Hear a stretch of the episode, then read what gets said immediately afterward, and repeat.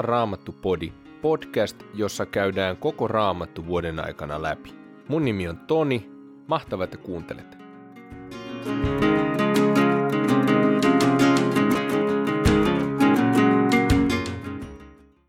Tänään luetaan ensimmäisestä Mooseksen kirjasta 40-luvun alusta 41-luvun jakeeseen 37, kirjeestä hebrealaisille ensimmäinen ja toinen luku ja saarnaajan kirjasta yhdeksännestä luvusta jakeet 11-18. Ensimmäinen Mooseksen kirja, luku 40. Jonkin ajan kuluttua tapahtui, että Faaraon, Egyptin kuninkaan, juomanlaskija ja leipuri rikkoivat herransa vastaan. Silloin Faarao vihastui näihin kahteen hoviherraansa, ylijuomanlaskijan ja ylileipuriin, ja toimitti heidät henkivartijoiden päällikön vartioitaviksi samaan vankilaan, jossa Joosefkin oli. Henkivartijain päällikkö määräsi Joosefin huolehtimaan heistä ja palvelemaan heitä. Niin he olivat jonkin aikaa vankeudessa. Vankilassa ollessaan Egyptin kuninkaan juomanlaskija ja leipuri näkivät molemmat samana yönä unta. Kumpikin näki eri unen, joka vaati oman selityksensä. Kun Joosef aamulla tuli heidän luokseen, hän tapasi heidät alakuloisina.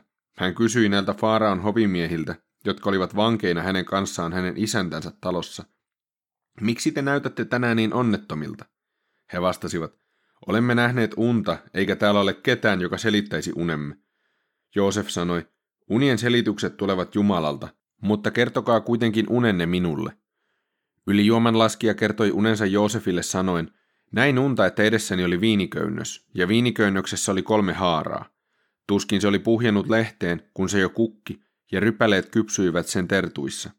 Minulla oli kädessäni Faaraon malja, ja minä otin rypäleitä, puristin niiden mehun Faaraon maljaan ja annoin maljan Faaraon käteen. Joosef sanoi hänelle, tämä on unesi selitys. Nuo kolme haaraa tarkoittavat kolmea päivää. Kolmen päivän kuluttua Faarao ylentää sinut ja palauttaa sinut entiseen asemaasi, ja sinä saat antaa maljan Faaraon käteen niin kuin ennenkin, kun olit hänen juomanlaskijansa. Älä unohda minua, kun sinun käy hyvin, vaan tee minulle palvelus. Puhu minusta Faaraolle ja auta minut pois tästä talosta. Minut on näet ryöstetty tänne hebrealaisten maasta, enkä ole täälläkään tehnyt mitään pahaa. Silti minut on heitetty tähän vankityrmään. Kun ylileipuri kuuli, miten hyvin Joosef selitti unen, hän sanoi, minun uneni oli tällainen. Minulla oli pääni päällä kolme korillista vehnäjauhoa. Ylimmässä korissa oli kaikenlaisia leivonnaisia Faaralle syötäväksi, mutta linnut söivät ne korista pääni päältä. Joosef sanoi, tämä on unesi selitys. Nuo kolme koria tarkoittavat kolmea päivää. Kolmen päivän kuluttua Faaraa ylentää sinutkin. Hän ripustaa sinut hirsipuuhun ja linnut syövät sinun lihasi. Kolmantena päivänä Faaraalla oli syntymäpäivä ja hän järjesti pidot koko hovinsa väelle. Hän ylensi ylijuoman laskijan ja ylileipurin hovinsa nähden – hän palautti ylijuoman laskijan entiseen asemaansa niin, että tämä sai taas antaa maljan Faaraon käteen, mutta ylileipurin hän hirtätti, juuri niin kuin Joosef oli selittänyt heidän unensa. Mutta ylijuoman laskija ei muistanut Joosefia, vaan unohti hänet. Luku 41, jakeeseen 37 saakka. Pari vuotta myöhemmin Faarao näki unen. Hän seisoi Niilin rannalla, Yhtäkkiä niilistä nousi seitsemän kaunista ja lihavaa lehmää, ja ne jäivät syömään kaislikkoon. Niiden jälkeen niilistä nousi vielä toiset seitsemän lehmää, rumia ja laihoja, ja ne jäivät noiden toisten viereen Niilin rannalle. Ja rumat ja laihat lehmät söivät ne seitsemän kaunista ja lihavaa lehmää. Siihen Faarao heräsi. Sitten hän nukahti uudestaan ja näki unta vielä toisen kerran. Samassa korressa kasvoi seitsemän paksua ja kaunista tähkää, mutta niiden jälkeen puhkesi esiin seitsemän ohutta, itätuulen polttamaa tähkää, ja ne nielivät ne seitsemän paksua ja täyteläistä tähkää. Siihen Faarao heräsi, ja hän huomasi, että se oli ollut unta. Aamulla Faarao oli levottomalla mielellä, ja kutsutti luokseen Egyptin kaikki enteiden selitteet ja viisaat. Hän kertoi heille unensa, mutta kukaan ei osannut selittää niitä hänelle. Silloin ylijuoman laskija sanoi Faaraolle, minun täytyy nyt ottaa puheeksi rikkomukseni, Farao oli kerran vihastunut meihin palvelijoihinsa ja pani minut ja ylileipurin vankeuteen henkivartijain päällikön taloon. Siellä me molemmat näimme eräänä yönä unta, ja kummankin uni vaatii oman selityksensä. Vankilassa meidän kanssamme oli eräs hebrealainen nuorukainen, henkivartijain päällikön orja. Me kerroimme hänelle unemme, ja hän selitti ne meille. Ja niin kävi kuin hän oli selittänyt. Faarao palautti minut entiseen asemaani, mutta leipurin hän ripusti hirsipuuhun. Silloin Faarao kutsutti Joosefin luokseen. Hänet haettiin kiireesti vankilasta, hänen partansa ja hiuksensa ajeltiin, ja hän sai ylleen uudet vaatteet. Sitten hän tuli Faaraon luo. Faarao sanoi Joosefille, minä olen nähnyt unen, eikä kukaan osaa sitä selittää, mutta minulle on kerrottu, että sinä pystyt selittämään unen heti sen kuultuasi. Joosef vastasi, minä itse en pysty, mutta Jumala voi antaa Faaraalle suotuisan vastauksen. Faarao kertoi Joosefille, minä näin unta, että seisoin Niilin rannalla. Silloin Niilistä nousi seitsemän lihavaa ja kaunista lehmää, ja ne jäivät syömään kaislikkoon. Mutta niiden jälkeen Niilistä nousi vielä seitsemän muuta lehmää, jotka olivat niin kurjia, rumia ja laihoja, etten ole sellaisia nähnyt koko Egyptin maassa. Nuo rumat ja laihat lehmät söivät ne seitsemän ensimmäistä, lihavaa lehmää. Mutta vaikka lihavat lehmät katosivat niiden suihin, ei mistään voinut huomata, että laihat olivat ahmineet ne sisäänsä, sillä ne näyttivät yhtä laihoilta ja rumilta kuin ennenkin. Siihen minä heräsin. Sitten näin taas unta. Seitsemän täyteläistä ja kaunista tähkää kasvoi samassa korressa, mutta niiden jälkeen puhkesi esiin seitsemän kuivettunutta, ohutta ja itätuulen polttamaa tähkää. Ja nämä ohuet tähkät nielivät ne seitsemän kaunista tähkää.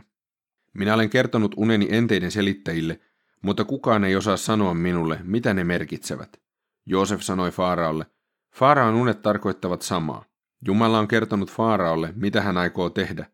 Nuo seitsemän kaunista lehmää tarkoittavat seitsemää vuotta, ja ne seitsemän kaunista tähkää tarkoittavat samoin seitsemää vuotta. Molempien unien merkitys on sama. Ne seitsemän laihaa ja rumaa lehmää, jotka nousivat niiden kauniiden jälkeen, merkitsevät seitsemää vuotta, ja samoin ne seitsemän tyhjää ja itätuulen polttamaa tähkää merkitsevät seitsemää nälkävuotta. Kun sanoin, että Jumala on näyttänyt Faaraolle, mitä hän aikoo tehdä, tarkoitin tätä. Seuraavat seitsemän vuotta ovat suuren yltäkylläisyyden aikaa koko Egyptin maassa, mutta niitä seuraa seitsemän niin kovaa nälkävuotta, että tuo koko yltäkylläisyys jää Egyptissä unohduksiin. Nälänhätä ulottuu yli koko maan, eikä ruoan runsaudesta ole maassa enää tietoakaan, sillä tuo nälänhätä tulee olemaan hyvin ankara. Faaraon unen toistuminen taas merkitsee sitä, että Jumala on asian varmasti päättänyt ja panee sen pian täytäntöön. Siksi Faaraan tulisi nyt valita viisas ja taitava mies Egyptin käskynhaltijaksi. Faaraan tulisi myös asettaa maahan virkamiehiä, jotka ottavat talteen viidenneksen Egyptin sadosta niinä seitsemänä viljavana vuotena. Heidän tulee koota noina tulevina hyvinä vuosina talteen kaikkea syötävää ja varastoida Faaraan valvonnassa viljaa varmaan talteen kaupunkeihin. Tämä vilja olkoon maassa varalla niksi seitsemäksi nälkävuodeksi, jotka tulevat Egyptin maahan. Silloin maa ei joudu nälänhädän vuoksi perikatoon. Nämä sanat miellyttivät Faarauta ja hänen hovinsa miehiä. Kirje hebrealaisille. Ensimmäinen luku. Monet kerrat ja monin tavoin Jumala muinoin puhui isillemme profeettojen suulla, mutta näinä viimeisinä aikoina hän on puhunut meille pojassaan, jonka hän on pannut kaiken perilliseksi ja jonka välityksellä hän myös on luonut maailmat. Poika on Jumalan sädehtivä kirkkaus, hänen olemuksensa kuva, ja hän ylläpitää kaikkea olemassa olevaa sanansa voimalla. Toimitettuaan puhdistuksen synneistä, hän on asettunut korkeuksissa istuimelleen majesteetin oikealle puolelle. Näin hänestä on tullut enkeleitä suurempi, yhtä lailla kuin hänen saamansa nimi on enkelien nimiä ylhäisempi. Ei Jumalalle yhdellekään enkelille milloinkaan sanonut, sinä olet minun poikani, tänä päivänä minä sinut synnytin. Ei myöskään näin, minä olen oleva hänen isänsä ja hän on oleva minun poikani. Kun Jumala jälleen tuo esikoisensa maailmaan, hän sanoo, kaikki Jumalan enkelit kumartakoot häntä. Enkeleistä hän sanoo näin, hän tekee enkelinsä tuuliksi, palvelijansa tulen liekeiksi, mutta pojastaan hän sanoo, Jumala, sinun valtaistuimesi pysyy ajasta aikaan, ja sinun kuninkaan valtikkasi on oikeudenmukaisuuden valtikka. Sinä rakastit oikeutta ja vihasit vääryyttä. Sen tähden Jumala sinun Jumalasi on voidellut sinut riemun öljyllä, sinut, ei kumppaneitasi. Ja myös näin. Sinä, Herra, laskit alussa maan perustukset, sinun kättesi työtä ovat taivaat. Ne katoavat, mutta sinä pysyt. Ne kaikki kuluvat kuin vaate. Sinä käärit ne kokoon kuin päällysviitan, ne vaihdetaan niin kuin vaate, mutta sinä olet iäti sama. Sinun vuotesi eivät lopu. Yhdellekään enkelille ei Jumala milloinkaan ole sanonut, istu oikealle puolelleni, minä kukistan vihollisesi, panen heidät korokkeeksi jalkojesi alle. Eivätkö enkelit ole palvelevia henkiä? Heidät lähetetään palvelemaan niitä, jotka saavat osakseen autuuden. Toinen luku. Sen tähden meidän on tarkoin ja tunnollisesti pidettävä mielessämme se, minkä olemme kuulleet, että me ajautuisi virran vieminä harhaan. Johan sekin sanoma, jonka enkelit toivat, osoittautui paikkansa pitäväksi, ja jokainen rikkomus ja tottelemattomuus sai ansaitsemansa palkan. Kuinka sitten me voisimme välttää rangaistuksen, jos emme pidä arvossa sitä suurta pelastusta, jota itse Herra ensimmäisenä julisti? Ne, jotka kuulivat hänen julistuksensa, ovat sen todistuksellaan vahvistaneet ja välittäneet meille. Ja itse Jumala vahvisti heidän todistuksensa. Hän antoi heidän tehdä tunnustekoja ja ihmeitä, monia voimallisia tekoja, ja jakoi pyhän hengen lahjoja tahtonsa mukaan. Tulevaa maailmaa, sitä josta nyt puhumme, Jumala ei ole alistanut enkeliin hallittavaksi. Tästä on jossakin kohdassa joku todistanut, mikä on ihminen, kuitenkin sinä häntä muistat. Mikä on ihmislapsi, kuitenkin pidät hänestä huolen. Lyhyeksi aikaa sinä asetit hänet enkeleitä alemmaksi, mutta sitten seppelöit hänet kirkkaudella ja kunnialla, panit kaiken hänen valtansa alle. Jumala siis antoi ihmisen valtaan kaiken, hän ei jättänyt mitään tälle alistamatta. Vielä tosin emme voi havaita, että kaikki olisi hänen vallassaan. Sen kuitenkin näemme, että tuo lyhyeksi aikaa enkeleitä alemmaksi asetettu Jeesus on kuoleman tuskat kärsittyään seppelöity kirkkaudella ja kunnialla. Armollisen Jumalan tahto näet oli, että Jeesuksen oli kärsittävä kuolema jokaisen ihmisen puolesta. Hän, joka on kaiken luoja ja perusta, tahtoi tuoda paljon lapsia kirkkauteen, ja siksi hänen tuli tehdä heidän pelastajansa ja perilleviejänsä kärsimysten kautta täydelliseksi. Pyhittäjällä ja pyhitettävillä on kaikilla sama isä, siksi ei pyhittäjä häpeäkään kutsua näitä veljikseen.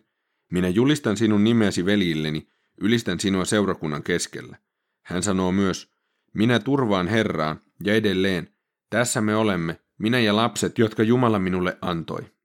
Nämä lapset ovat ihmisiä, lihaa ja verta, ja siksi hänkin tuli ihmiseksi, heidän kaltaisekseen.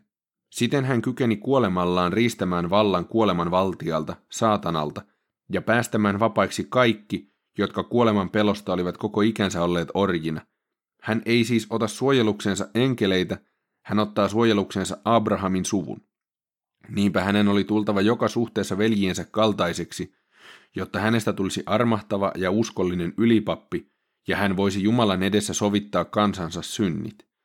Koska hän on itse käynyt läpi kärsimykset ja kiusaukset, hän kykenee auttamaan niitä, joita koetellaan.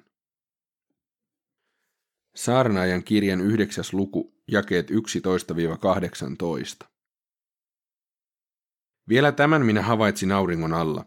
Juoksu ei ole nopeiden vallassa, eikä sota sankareiden, ei leipä viisaiden, ei rikkaus kyvykkäiden, eikä menestys älykkäiden. Kaikki on ajan ja kohtalon vallassa.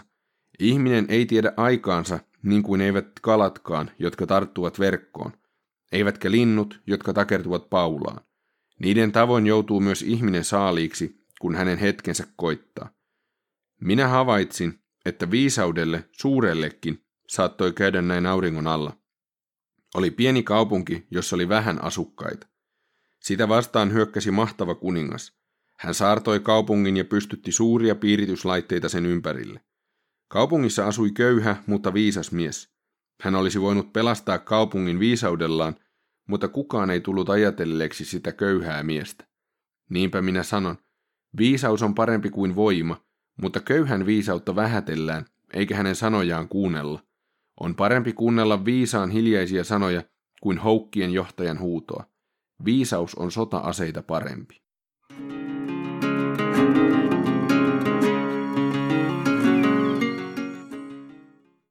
Tänään päästään aloittamaan uutta kirjaa, nimittäin kirjettä hebrealaisille. Hebrealaiskirje avaa paljon sitä symboliikkaa, ja yhteyttä vanhan ja uuden testamentin välillä. Ja siinä piilee suuria viisauksia. Toisaalta saarnaajan kirjassa puhutaan tänään miten helposti me ihmiset väheksytään sellaisten ihmisten viisautta, jotka ei näytä olevan yhtään mitään, ja miten me kuunnellaan sellaisia ihmisiä, jotka näyttää olevan jotain. Jumalan viisaus on raamatussa mielenkiintoinen asia, ja siitä kerrotaan, että Jumalan viisaus on ihan jotain muuta, mitä me usein tässä maailmassa ajatellaan. Kolossalaiskirjassa sanotaankin, että kaikki viisauden ja tiedon aarteet on kätkettyinä Kristuksessa. Minkälaista Jumalan viisaus on? Minkälaista on se viisaus, joka on kätkettynä Kristuksessa?